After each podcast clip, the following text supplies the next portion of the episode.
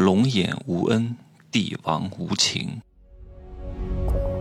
没有事实，没有真相，只有认知，而认知才是无限接近真相背后的真相的唯一路径。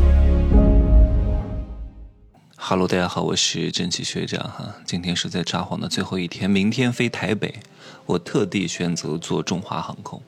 明明札幌就有直接飞到香港的直飞航班，但我选择从台北中转一下。因为有四年没有去台湾了，我现在终于可以借机去一下。虽然没法出航站楼，但是我可以体验一下桃园机场的中华航空的头等舱休息室啊，然后再从台北飞回香港，香港待一晚，深圳待一晚，佛山待四天，在佛山呢看一下家具，因为我们家的装修快接近尾声了，整体都是。那种比较阴森的风格，黑黑的。那黑黑的呢，可能时间待长了有一点压抑。我是需要它有一些特别的物件，颜色比较跳脱，让整个环境活跃起来。加一些动物啊，加一些绿植啊，再加一些设计师的椅子呀，最好都是造型比较奇特的，颜色比较鲜艳的，把整个空间的这种戏剧张力给它拉满。所以我选择去佛山，把那些进口的家具全部都看一看啊。有很多知名设计师在上个世纪的三四十年代设计了很多知名的椅子，坐得非常舒服。有的可以当餐椅，有的可以当沙发，放在家里的各个角落，也起到画龙点睛的作用。不然的话，我们家就是黑的，然后红光很瘆人啊。时间太长了，确实吓死人，像魔窟一样。然后再回成都待一晚，拿一些衣服，再赶到北京。北京呢，我是出席一个活动，叫“世界西装先生”，我去做个评委，然后颁个奖，在北京再待个两三天。接下来的行程还没有定，有可能去哈尔滨，有那个冰雪节。但哈尔滨因为有了冰雪节，所以酒店的价格涨了至少一点五倍到两倍。又准备去曼谷，但是我发现曼谷跨年夜的酒店的价格也涨了两倍。我不想花这个钱，为什么？因为咱也也没有什么特别的意图去这个城市，也只不过在酒店住着。那平时可能就一千多，现在要两千块，没有必要花这个钱。所以我就在想呢，这个跨年应该去哪个城市？因为那一天很重要。那一天呢，我会录一个特别的节目。去年是录了二零二二二十二，今年应该录二零二三二十三，明年是二零二四二十四哈。哎呀，好，这个话题就说到这儿。人有时候是一个非常复杂，但是又非常简单的动物。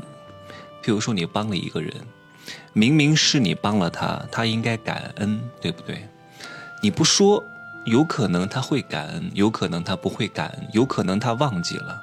那你要适时的通过一些不那么明显的方式点一点，让他记得，但是千万不能太明显。如果你特别明显，三番两次的明里暗里的不分场合的，甚至是在大庭广众之下。告诉这个人说：“我之前帮过你啊，你现在虽然混得很好了，但是如果没有我的帮助，你是不可能混到今天的位置的。如果这种话你说多了，都不用多，超过两次，你对他之前全部的付出都会一笔勾销。”如果这个人没有良心的话，是不会感恩你，也不会回报你的。如果这个人有点良心，他会回报你，但是一定只会回报你，你给他付出的等值的回报。而且一旦回报你之后，就会彻底把你拉黑，再也不会跟你联系。从此以后，你们两个就恩断义绝。一别两宽，各生欢喜。你说人是多么简单而又复杂的动物，明明是你帮了他，但是你还不能提，绝对不能提太多。一旦提了，你之前所有的付出都会一笔勾销，对方还会记恨你。那怎么办？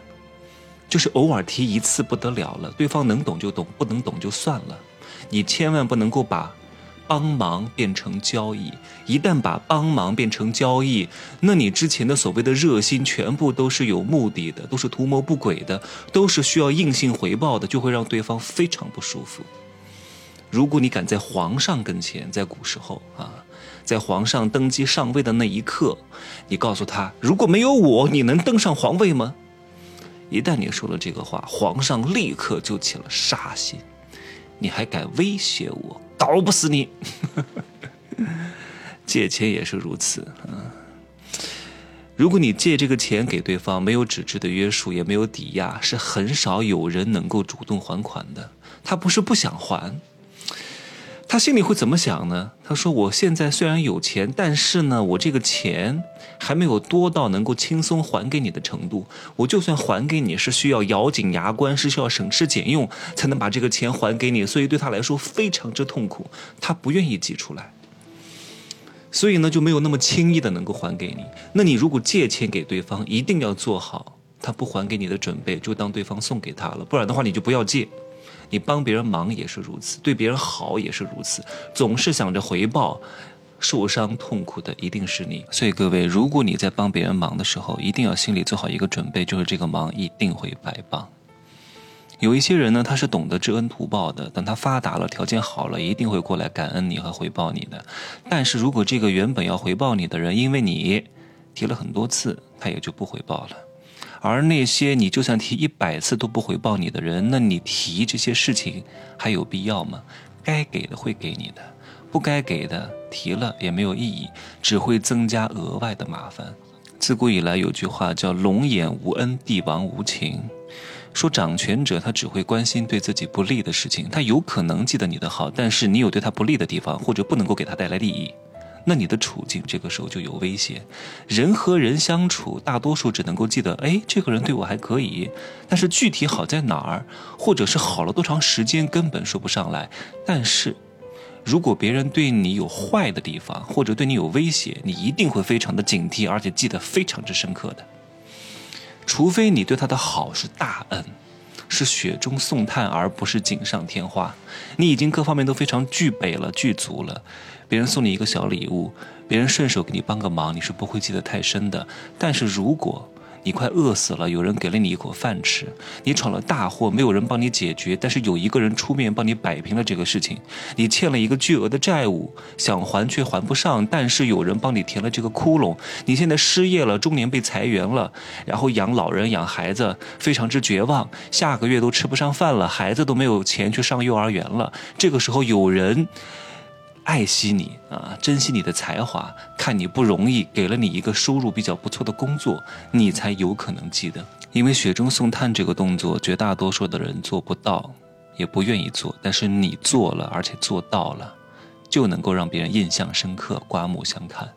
因为你在逆人性做事，而锦上添花这个动作，绝大多数的人都能做到，你也顺带做了一下。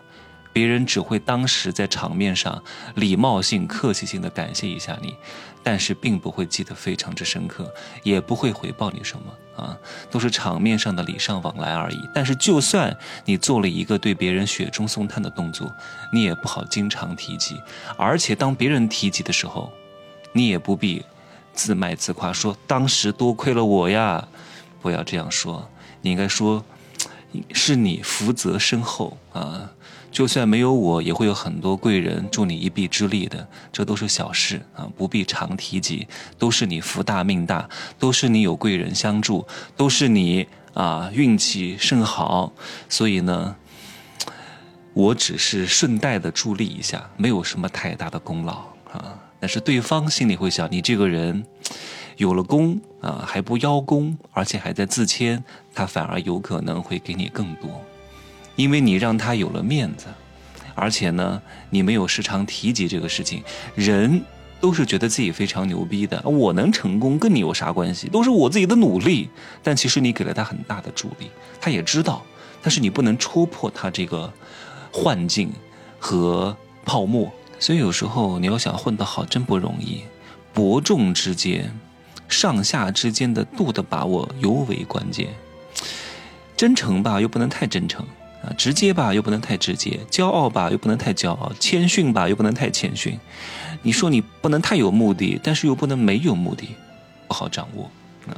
需要各位慢慢的修。有些东西只可意会，不可言传，也没法说明白啊。真的是有时候拈花一笑，众生开悟。言语在高深的智慧面前，都显得是那么的苍白无力。嗯，只能够嗯嗯嗯哦，就这样说吧，拜拜。哎，对不不不，记得听一下我刚刚录的《富人的秘密》哈，买过的大课的学员自己听一下，叫《神威之爱》啊，富豪家族秘传绝学，呵 呵保护好各位的利益啊，拜拜。